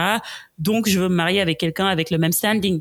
Donc, on parle plus dans ce sens-là, mais jamais de, de, de, de, de, de, de, caste euh, et encore une fois, même si on devait peut-être valider peut-être cette raison euh, ou, alors cette organisation sociale qui existe, on a dit que la meilleure, il a dit, la meilleure d'entre elles, le mieux pour vous, c'est de choisir quelqu'un euh, selon sa piété.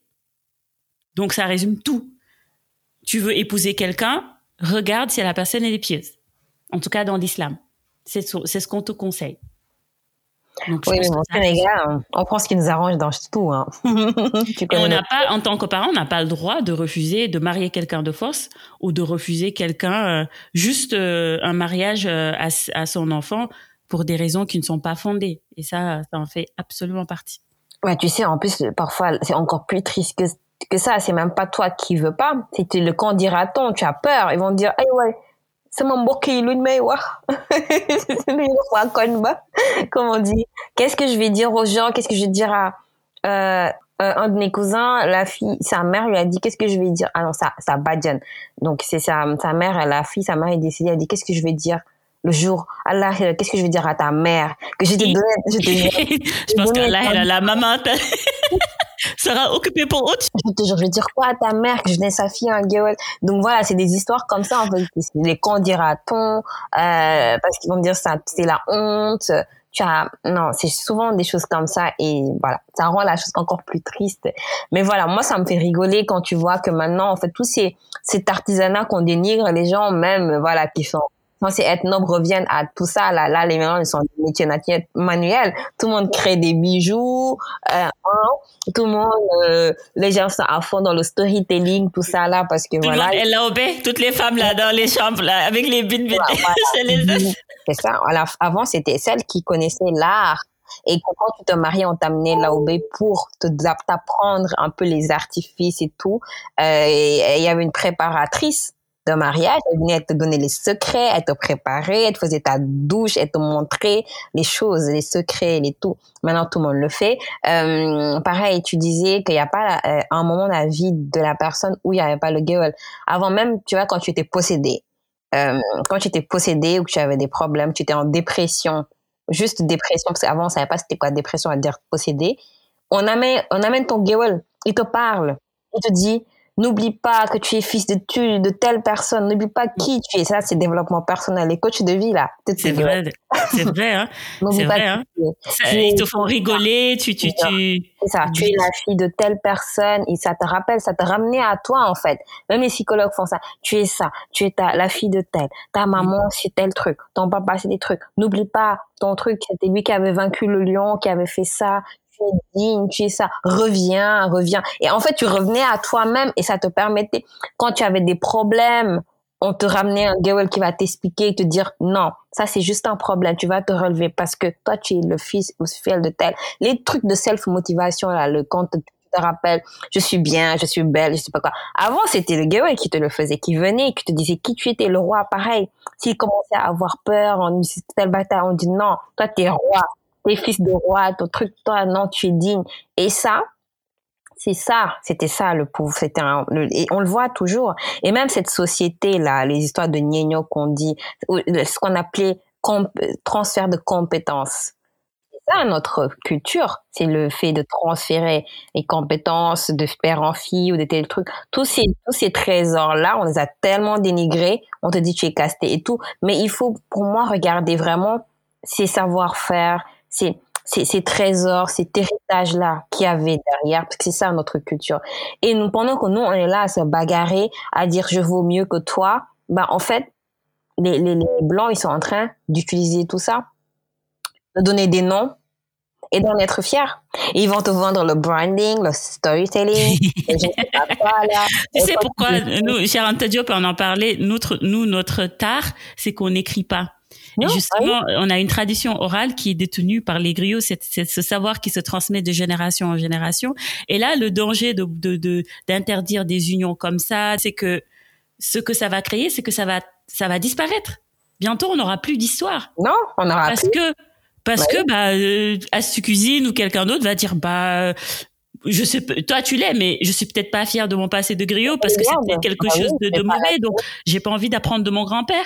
J'ai pas envie de continuer. J'ai pas envie de savoir ça ça ça. Alors que it's powerful de savoir le, le là ça vient d'où? Le niaï le machin tel c'est l'ancêtre tel. Moi aussi mon bail tu vois là comme tu m'as raconté aujourd'hui les djouf d'où ça vient like ça m'a ça m'a ça m'a au, contraire, ça m'ouvre encore plus l'esprit parce que je sais d'où d'où ça vient. Tu vois ce que je veux dire? Et demain, je pense dans 10, 20 ans, ça ne va plus exister. On, par contre, ce qui va exister, si on ne fait pas quelque chose, c'est ces préjugés, ces étiquettes qu'on a. Il va rester que ça. Tout le côté positif, là, il va partir. Tout le côté positif va partir. Il va rester que les parties négatives qu'on va pas assumer. Comme tu dis, les griots vont refuser presque de prendre le rôle. On va se dire, on va, euh, je ne veux pas parce que c'est voilà, en tellement tu es pointé du doigt que tu n'assumeras plus.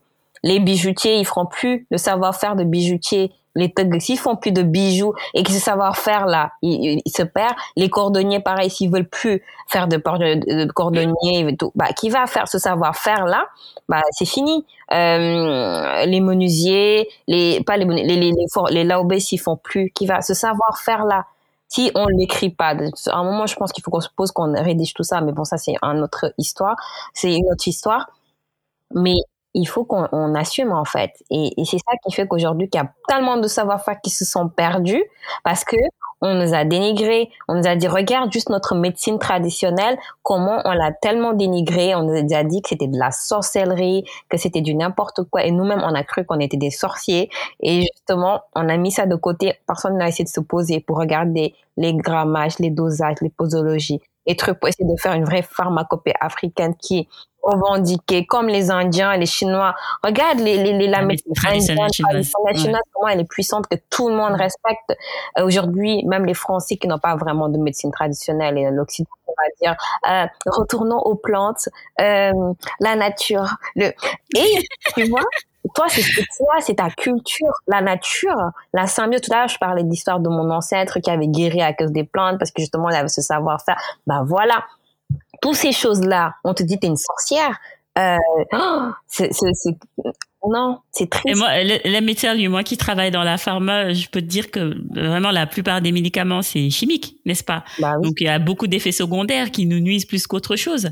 Et, et, on se rend compte de plus en plus que maintenant, bah, les gens vont justement retourner aux plantes. On mm. nous parle d'homéopathie, bah oui. hein, la pharmacopée.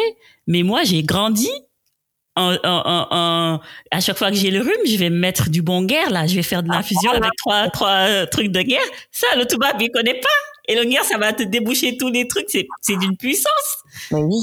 Mais laisse tomber. On va perdre ça. là, la nouvelle génération, euh, tu vois, moi, par exemple, c'est ça justement qui m'a poussé à bloguer, c'est ce savoir-faire-là. Au Sénégal, il y a une dualité énorme sur l'alimentation. On ne mange pas juste pour manger. Chaque aliment a aussi un rôle curatif. Si tu as mal au ventre, tu as tes règles et tout, on va te dire prends une infusion de bissap. Tu as euh, le palu, on va te prendre prendre du quinquilibre parce qu'apparemment c'est bon pour le palu. Euh, tu vas prendre, tu as des, tu es faible, tu es malade, booster vitamine vitamine C, bouillie, font une infusion de bouillie. Il y a toujours. On a parlé dans ton livre en plus le fait que le bouillie contient beaucoup plus de vitamine C qu'une orange, s'il te plaît. Exactement. Euh... On va te dire, nous là, on va te dire Là, nous, là, en bon euh, trop occidentalisé, on va te dire, fais un cure de vitamine C, tu vas aller presser tes citrons et tout, alors que t'as rien du tout. Le moringa, euh, pendant qu'on y pense, il y a plein de choses. Euh, le bissap. Moi, quand je vois le bissap, là, maintenant, dans les restos, là, qui utilisent même le terme bissap, j'ai mal au cœur. Je me dis, mais on devrait faire quand même propriété intellectuelle parce que, tu sais, le risque, en fait, tu sais, c'est quoi le risque? Déposer. Voilà. Dans 10 ans, 15 ans, on va dire, bah non, c'est né ici, hein, c'est, ça vient de la France. Vérité, huile d'olive, huile d'argan. C'est des choses que l'Afrique a perdues. Beurre de cacao, tout ça, ça Ah oui. Qui, qui, qui, ils utilisent. Oh, karité, maintenant, tout le monde connaît, même, même le français, le bissap, mais le bissap, le français va te le vendre. Oh, du biscus. Et, euh, la dernière fois, quelqu'un m'avait corrigé quand j'ai dit, euh, ah, euh, c'était Cédric Grolet qui avait fait un, un gâteau, pas, avec du bissap. Et j'ai dit, eh ben, euh, Cédric Grolet, euh, le bissap et tout, et, une française m'a commenté en disant c'est de l'hibiscus. oh, ça me cherche. Ouais, dit. Je lui ai dit merci, je sais bien comment ça s'appelle, j'ai écrit un livre dessus. Euh, voilà, hibiscus, et je lui ai donné son nom scientifique, ça s'appelle en effet hibiscus après Euh, plus précisément, des trucs bissap en Wolof. Euh, voilà. Moi, en fait, Ouais. Il faut s'armer de science, comme a dit euh, cher Antonio, pour répondre aux gens. Ouais. Pareil. Moi, si je vais chercher mon histoire, si justement j'ai plus, moi, j'ai pas envie que quelqu'un me définisse à, ma place. J'ai pas envie que quelqu'un vienne me dire, moi, j'ai pas envie que, que quelqu'un, je veux tenir une discussion avec quelqu'un sur qui je suis, sur mon histoire, sur le Sénégal, sur pourquoi on mange, sur pourquoi je veux tenir, je veux revendiquer et je veux tenir une discussion cohérente, intelligente. On n'est pas, dans la vie, on force pas les choses. Par contre, si tu tiens un discours cohérent, on l'entend. Et là, c'est pareil. Apprendre son histoire, c'est important. Les gens, allaient apprendre les histoires. Moi, j'ai appris d'où vient mon nom, qui étaient mes ancêtres, qu'est-ce qu'ils ont fait, euh, quel ancêtre j'avais, qu'est-ce qu'ils ont réalisé. Aujourd'hui, je suis fière de qui je suis. J'en suis fière de tout mon héritage. Et quelqu'un va me dire, tu es girl, mais tu dis, toi, tu es quoi? Tu es qui? Parle-moi de toi, tu vas voir, la personne va bugger. Qu'est-ce que tu as réalisé? Qu'est-ce que tu as fait? Qui tu es? La personne va bugger. Ça, c'est important. Donc, les jeunes générations, la jeune génération, c'est ça, en fait. Au lieu d'être fier, d'être noble pour parce que ton empère, je sais pas quoi, sois fier de tout ce que tu as fait ou sois fier de quelque chose. Et cet héritage-là, quand quelqu'un va te dire que tu dois le mettre de côté, ne, ne crois pas. Parce que comme tu dis, c'est des savoir-faire qui vont se perdre. Si les bijoutiers veulent plus prendre le rôle de bijoutier, les forgerons, les, les laobés et tout, et que c'est d'autres déjà qui vont le faire et le faire mal. C'est ce que j'allais dire. On est d'accord. Ils vont le faire mal. Ou c'est les occidentaux qui reprennent tous ces savoirs. Regarde ce qu'ils ont fait. Sans transmission. Mboto. Mboto. Mboto tout le monde maintenant échappe de portail, euh, portage je ne sais pas quoi, physiologique. Maintenant, ils découvrent que le portail physiologique, c'est ça qui est mieux. Donc, il y a plus, ils mettent plus les kangourous parce que c'est pas physiologique. Maintenant, c'est vraiment portage, écharpe et tout truc ça. Et, et, c'est triste. Et pareil, tu vois. Et voilà, c'est, c'est, c'est, ils vont donner un nom très joli. Et c'est ça que les gens vont retenir. Mais nous, comme nous, notre savoir-faire, on en a honte nous, nous, nous, même nous, on laisse nos bottes, on va prendre des kangourous, tu vois, les Sénégalais avec leurs kangourous qui sont fiers. Ouais, bah, c'est complexe, on est complexé de toute façon. Voilà, tu as mis de côté ton truc, bah, voilà, le savoir-faire est parti. Le, tissus, c'est pareil. Les tissus, les tisserands, s'ils tissent plus, c'est d'autres, des machines qu'on va prendre pour tisser et le savoir-faire va se perdre. Euh, je donne juste l'exemple du khamaré. Cep. Euh, khamaré, c'est cep. Euh, et tout ça, tous les savoirs, c'est pas juste juste une plante comme ça, et un gros savoir-faire derrière pour la femme et tout. C'est le vétivier. Vétivier. tout le monde vend ça, alors qu'il y a pourtant des ethnies, par exemple, je prendre les Soninké ou en tout cas les Mandingues, qui maîtrisent vraiment euh, l'art de, de, de, de, de c'est ça, là, ils connaissent ce que ça fait ou des choses comme ça. Bah... Moi, je me souviens, j'avais une collègue, elle me voyait boire ça. Euh, c'est vrai que j'avais une époque là, j'en j'en buvais pas mal, je mettais dans mes bouteilles d'eau parce que ça permettrait déjà de se s'hydrater parce que l'eau elle est bonne et tout. Donc quand quand elle a regardé sur internet toutes les vertus, elle me elle m'en demandait à chaque fois, tu vois, je venais lui mettre. Euh, tellement euh, et maintenant ils l'utilisent aussi dans les parfums s'il te plaît. Maintenant ils mettent partout. Un bon. oui maintenant on en met dans les produits d'intérieur. ouais. Euh, dans les sprays d'intérieur, des choses comme ça. Et euh, bah voilà, maintenant, mais, mais il faut le savoir-faire derrière. Les choses, ça commence à se perdre parce que c'est devenu tellement galvanisé. Bissap, c'est pareil. Il faut être fier de son savoir-faire. Soyons fiers de qui nous sommes et de ce que nos ancêtres nous ont laissé. Et surtout, allons vers ces, ces, ces connaissances. Euh, Construisons-nous comme ça, comme tu dis, armons-nous de science. Euh, écrivons nos livres, ceux qui écrivent des écrivains, écrivez des livres dans ce sens-là, les sociologues étudiez la société dans ce sens-là, et revenons vraiment vers l'essentiel et, vers cette transmission euh, pour les futures générations. Moi, je peux pas rêver de, de plus d'un monde comme ça. Euh, tu parlais de livres et à la, y a la société Wolof, je crois que ça, c'est du professeur Abdoulaye Baradiop qui décrit bien aussi le, le phénomène de caste et le fait aussi que le Wolof dans la société Wolof, on dit que le Wolof aime bien aussi être, il est impérialiste de toute façon.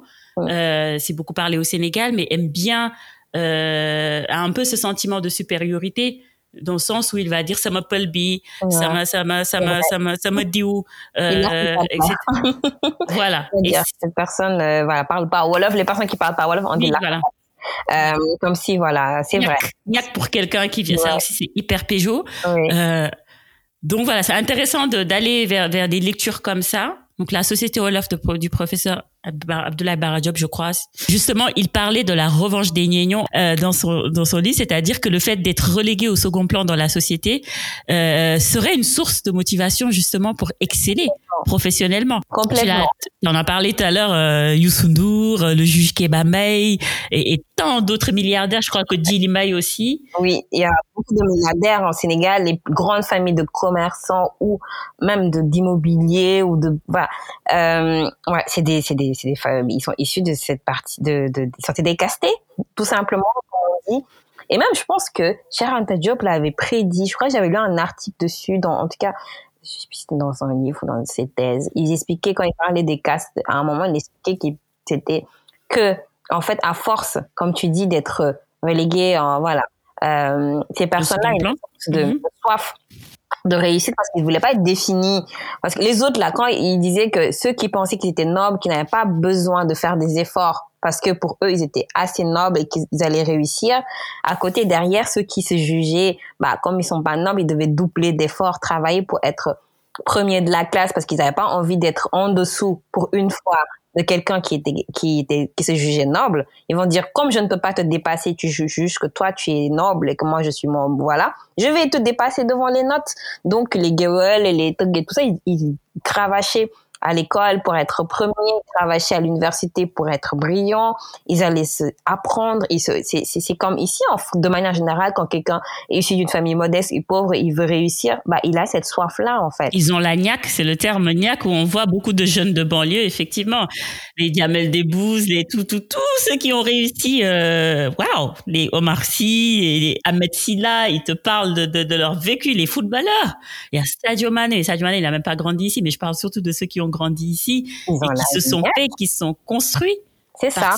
Mappé, hein? Mappé, je, voilà, voilà, je dois, j'ai pas le choix, en fait. Je dois réussir ou réussir. J'ai pas le choix. Et même, regarde, toi, de manière générale, quand quelqu'un te dit, te dit, bah, toi, tu vas tyranner par toi, t'es qui, toi? Bah, tu as envie de lui montrer presque inconsciemment que tu es quelqu'un et tu doubles d'efforts. Donc, finalement, lui, il avait donc, un disait que d'ici quelques années, tous les grands postes, tous les postes de haut niveau vont être occupés par des et lui il avait prédit ça c'était juste il disait en tant qu'anthropologue.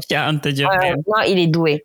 C'est un génie. Donc lui il disait d'ici quelques années dans des décennies tous les gros postes vont être occupés par ces personnes là parce que c'est eux qui vont doubler d'efforts pour pouvoir occuper. Et on le voit comme tu as dit, euh, voilà, toutes les personnes, euh, si tu regardes même dans les entreprises, les directeurs, regarde juste Amuse-toi à regarder sur LinkedIn les noms des directeurs ou des choses comme ça, tu vas voir, c'est souvent des noms. Ouais, regarde les noms de famille, là, le jeu des noms de famille. tu vas voir souvent, c'est des personnes euh, cassées qui ont pris leur revanche et tout, et qui brillent, et qui brillent euh, par leur intelligence, qui brillent par euh, des choses que, comme ça. On s'arrête pas. Moi, aujourd'hui, si je peux tenir quand je parle, des fois, les gens me disent, ah, tu es intéressante ou tu es euh, tel truc, c'est parce que j'ai fait ce travail de recherche, je m'arrête je lis beaucoup et je pose beaucoup de questions à ma mère, je pose beaucoup de questions à ma grand-mère, je pose beaucoup de questions. Comme je te dis, je peux te dire, je suis maille de tel, tel truc, ou je suis ouf de telle, telle chose, ou euh, comment on, d'où vient le Thieboudian, ou j'en sais rien, ou tel truc. On me dit comment tu sais, mais parce que je pose la question, je me renseigne, je, je cherche, je, c'est ça. Il faut. Et, euh, surtout, tu es dans un environnement, euh, tu es dans l'environnement idéal pour apprendre et aller chercher euh, ces infos euh, grâce à tes ancêtres, grâce voilà, grâce à l'éducation que tu as eue. Et, et je pense que, est-ce que toi, par exemple, tes parents t'ont boosté en te disant, bah, tu dois faire deux fois plus, quinze fois plus, parce que eux, justement, tu leur as, tu leur as vu vivre des discriminations dans la société, ou parce qu'ils ne veulent pas que toi tu subisses aussi les mêmes injustices, ou des deux? Non, je pense, je pense pas que mon, non, j'ai jamais eu ce genre de, je crois qu'il y a ce pression, quoi. Mm. Non, j'ai jamais eu cette pression de je devais faire plus. J'avais juste cette pression de soit digne. Ma mère m'a toujours dit baisse pas la tête devant les gens. Ma mère c'est une personne très digne et elle, pareil, ma grand-mère, mes grands, c'était soyez digne. Euh, personne euh, ne vaut mieux que plus que vous, mieux que vous. Soyez digne. Donc c'était dignité en fait. Des, des, des um, je sais pas c'est quoi le mot exactement pour digne, mais tu sois digne. C'est. Sois digne, c'est tout. Et je garderai cette dignité quoi qu'il arrive. Après, doubler d'efforts ou pas, ça je pense c'est personnel. Il y a des gens qui aiment beaucoup travailler, qui veulent faire plus, euh, ou qui veulent prouver des choses à eux-mêmes ou pas. Mais voilà, moi, c'est surtout cette dignité qui m'a marqué. Et c'est ça qu'on m'a toujours enseigné quand j'ai, depuis que je suis petite, que tu, on est digne, on est digne. Euh, euh comme je t'ai dit, euh, voilà, ma mère m'a dit, elle nous a parlé, mon père, c'est pareil. C'est par rapport à ça, pas que vous devez, trouver votre place, travailler plus que les autres. Non, je pense que notre génération là a moins cette pression de travailler plus parce qu'on est girl. Je pense que la génération d'avant, peut-être même du, de mes parents, eux oui. Et euh, ou avant mes parents, oui. On avait, nous c'est plutôt, euh, voilà, ces histoires de peut-être mariage. Euh, ou d'autres choses euh, et qui doivent peut-être que nos enfants auront plus la chance si en tout cas notre génération est comme moi ou comme toi ou d'autres personnes à un moment peut-être ça va diminuer et que les petits enfants auront plus de chance. C'est intéressant parce que justement euh, comment tu vas faire euh, comment toi tu, tu comptes par rapport à tes enfants euh, bah, les préparer ou pas en fait cette euh, à cette éventualité ou, à cet héritage? Ce, sera, ce sera pareil. Je pense que, euh, et surtout quand on est en France, donc il y aura double. Il y a l'histoire de tuer noir. En plus, moi, j'ai des petits garçons, c'est dur, c'est plus, tu sais, les filles, je pense encore ça, les petits garçons noirs, c'est encore plus de pression. Donc, c'est un petit garçon noir en France. Après, faut dire que tu es gay au cas où. On sait jamais. Et tu es qui, ton ancêtre, c'est tant. Euh, par exemple, du côté de ma mère, voilà, ancêtre du côté de mon père, je sais qu'on a un ancêtre, c'était un saint. Euh, donc, on va dire, tu avais tel ancêtre de tel truc, c'était un saint. Euh, Aujourd'hui, il y a des gens qui font dans telle villa des gamous pour lui ou des choses comme ça. Franchement, il faut expliquer à ton enfant qu'est-ce qu'il est, pourquoi, déjà, toi, à tes yeux, euh, il est important et aussi pourquoi lui à ses yeux il doit être important et qu'il est issu de il est important c'est tout après, ça, ça aide dans la construction. Comme je t'ai dit, comme nous, la façon dont ma mère nous a expliqué qu'on devait être digne, qu'on n'avait pas à rougir, moi, ça m'a aidé à tenir tête, à accepter, à tenir, pas à tenir tête, mais voilà, à ne pas avoir mal quand les gens... À pas baisser la, la tête, quoi. À pas baisser la tête quand les gens me disaient ça. Et c'est important. Donc, euh, comme on doit dire, comme tu dis à ta fille qu'elle est noire, bah, voilà. moi, je pense qu'après noir, je rajouterai ça au cas où, parce qu'à un moment, même si on est en France, à un moment, peut-être qu'il va vouloir épouser une fille qui va dire, mais toi, là, fais de tels trucs, euh, voilà. Et, euh, et voilà, l'histoire va, va venir et que je préfère pas qu'il découvre ça parce que ça fait plus, plus dur de le découvrir que quand tu es adulte et euh, voilà. Ça fait un choc, ouais.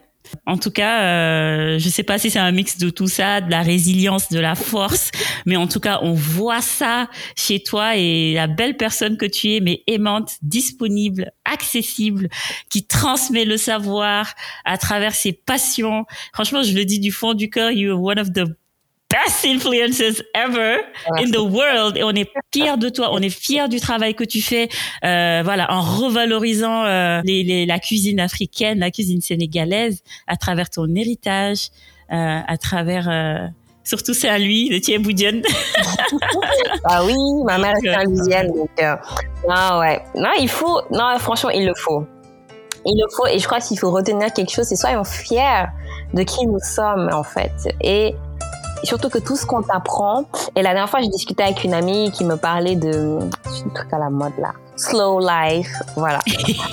euh, et je disais, oh là là, en fait, tout, tout, moi, je peux te dire tous les trucs de motivation qu'on nous sert. Je vais te donner à chaque fois un truc, euh, soit dans notre culture wolof ou, ou, sénégalaise ou voilà. Slow life, je lui dis, eh, ne me parle pas de slow life. Je suis Saint-Lusienne, c'est là. Wow. c'est slow life.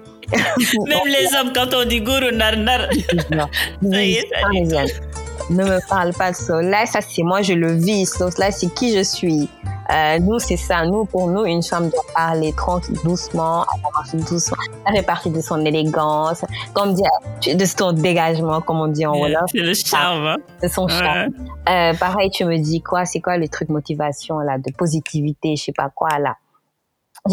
En Wolof, c'est ce qu'on appelle rafet njot. faut arrêter dans notre culture. On te dit quoi qu'il arrive, nit de faire rafet njot.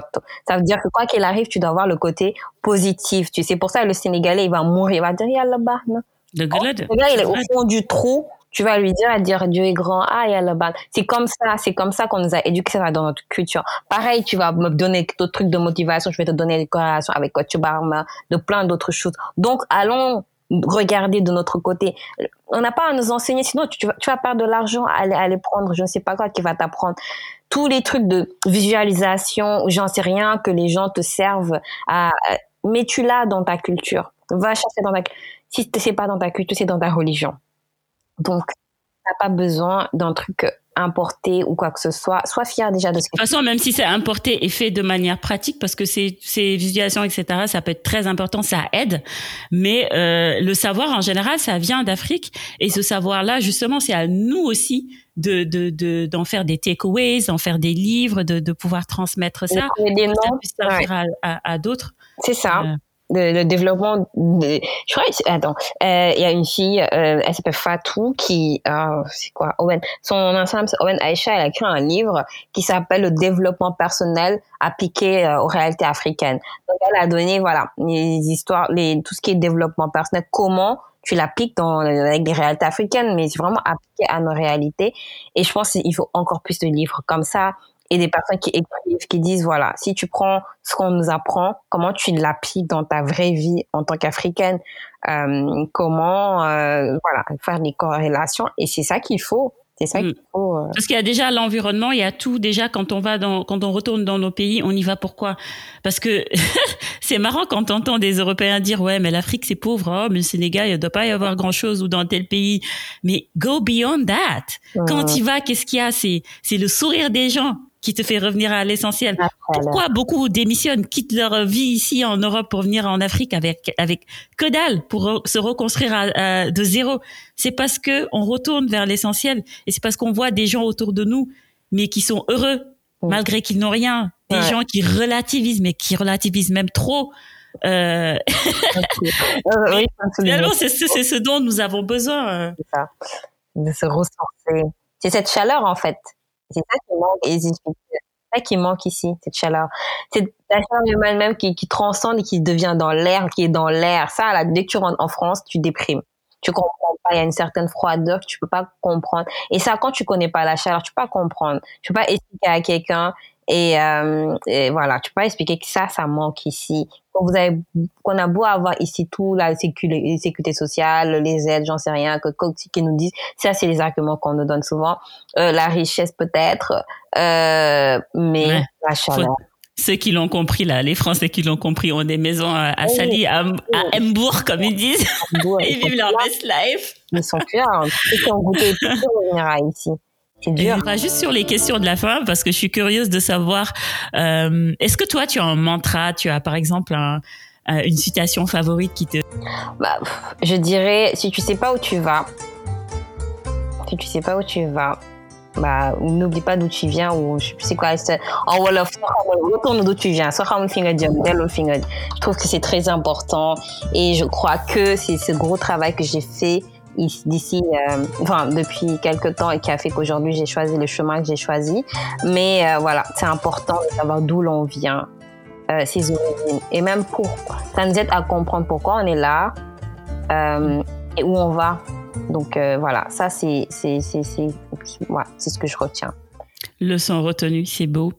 euh, comme on parle de, de développement personnel, d'épanouissement de soi, euh, j'aimerais bien aussi te poser cette question que je pose à tous mes invités. C'est quelle est ta relation avec toi-même?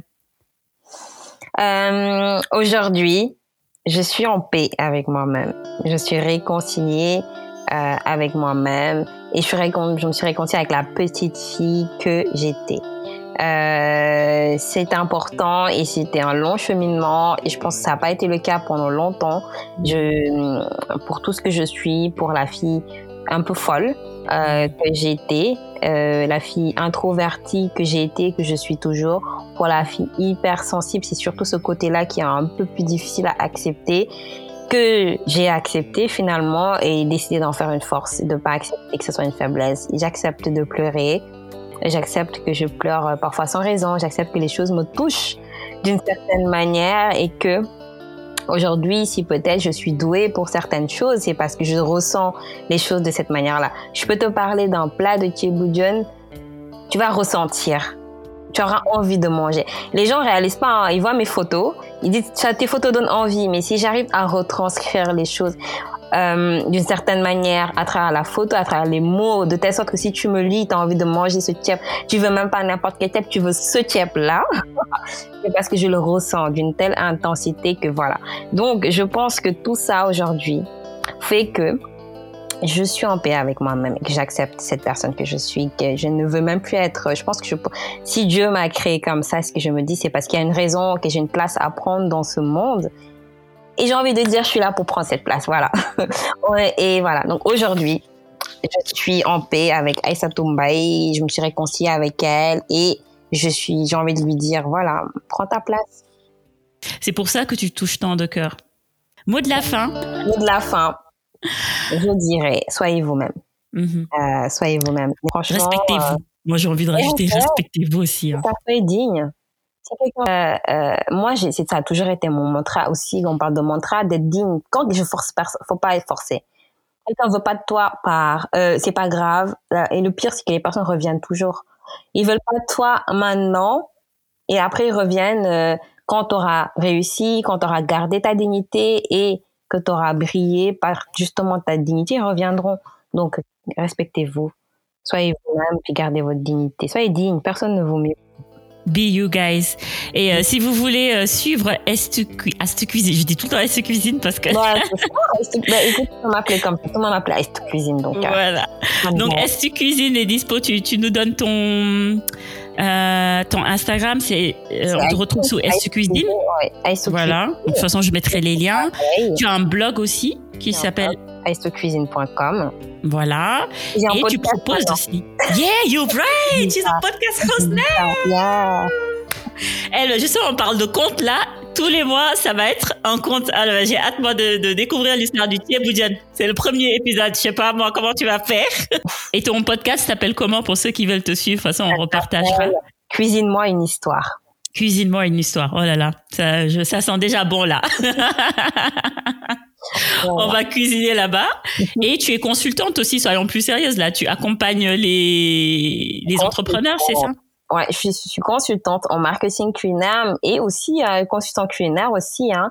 Euh, donc j'accompagne, en, tout cas en marketing culinaire, j'accompagne les, les marques, euh, les entrepreneurs à raconter leur histoire à travers un contenu euh, qui peut, voilà, qui va vraiment, c'est vraiment raconter leur histoire. Je trouve qu'aujourd'hui, on est dans un monde où les gens ont marre du fake. On est dans un monde où les, pour vraiment avoir une identité de marque forte, pour toucher les gens, il faut être authentique. Et il faut savoir comment l'être, comment le faire. Donc moi, j'accompagne les entrepreneurs qui vraiment veulent raconter leur histoire à faire de manière euh, euh bien, avec des belles photos, de des, de bons mots, de jolies images, avoir une belle stratégie authentique, de vraiment être soi-même à travers sa marque. Donc euh, voilà, euh, c'est ce que je fais. Et en, en consulting culinaire, j'accompagne les marques qui ont envie de donner une certaine africanéité à leur menu, euh, un côté un peu plus créatif, qui veulent sortir des sentiers battus, qui veulent changer du tiep, du mafé, qui veulent vraiment donner, euh, peut-être travailler les aliments sur leur carte. Voilà. Et tu le fais si bien et tu es très bien placé pour le faire. Euh, tu as un resto à Dakar qui s'appelle euh, Kiliba Café. Mm. J'avais eu le plaisir d'y aller. J'ai rencontré ta famille là-bas. Je l'ai jamais dit, mais c'était il y a quelques années là. C'était magnifique, c'était magnifique. Donc si vous allez à Dakar, n'hésitez pas à aller à Kiliba Café. Euh, qui se trouve au Mariste. C'est ça. Euh, et n'hésitez pas à contacter Estu Cuisine pour euh, vos accompagnements, justement, que ce soit dans du branding, euh, dans la photo culinaire, parce que je, je te suis aussi euh, dans ça. Moi, qui suis photographe, je peux te dire que you're doing an amazing job, right? Merci, j'apprends. Ça aussi, c'est, j'ose même pas dire que je suis photographe culinaire parce que je le fais de manière instantanée, je maîtrise pas encore tout, mais voilà. Euh, j'ai appris aussi à faire de la photo culinaire et c'est une forme d'art aussi et euh, ça, ça, me permet d'exprimer aussi ce côté euh, toujours où je veux raconter une histoire, je veux raconter quelque chose. Moi, j'ai envie quand les gens regardent mes photos, se disent ah ça c'est une histoire. Là, on, c'est un plat qui invite à, à, l'imagination, à l'invitation, à la. Merci d'avoir écouté ce nouvel épisode. N'hésitez pas à mettre 5 étoiles et à vous abonner pour ne pas rater le prochain. En attendant, on se donne rendez-vous sur Instagram pour le débrief. Bonne semaine